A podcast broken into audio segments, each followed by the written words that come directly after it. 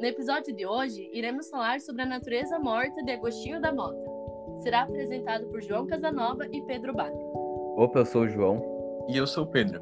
A natureza morta busca representar objetos inanimados, e em sua obra, Agostinho da Mota, que sempre se dedicou a pintar paisagens e naturezas mortas, aflorou algo tipicamente brasileiro. Para isso, Agostinho da Mota ele pintava com estilo europeu, mas buscava representar flores e frutas brasileiras, com um exótico que é característico. A obra Natureza Morta com Flores foi pintada no período do Segundo Império e hoje está na Pinacoteca em São Paulo, junto com as outras obras do Agostinho.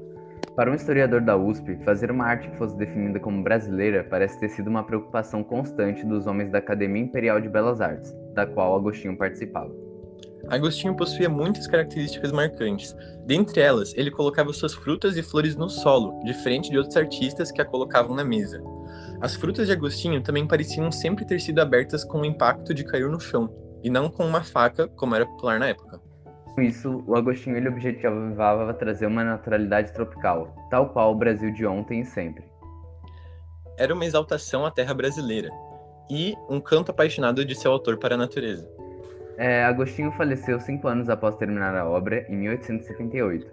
O carioca viajou para a Europa em 1850 para estudos e retornou seis anos depois, badalando o cenário artístico da época. Posteriormente, Agostinho também pintou retratos do casal imperial.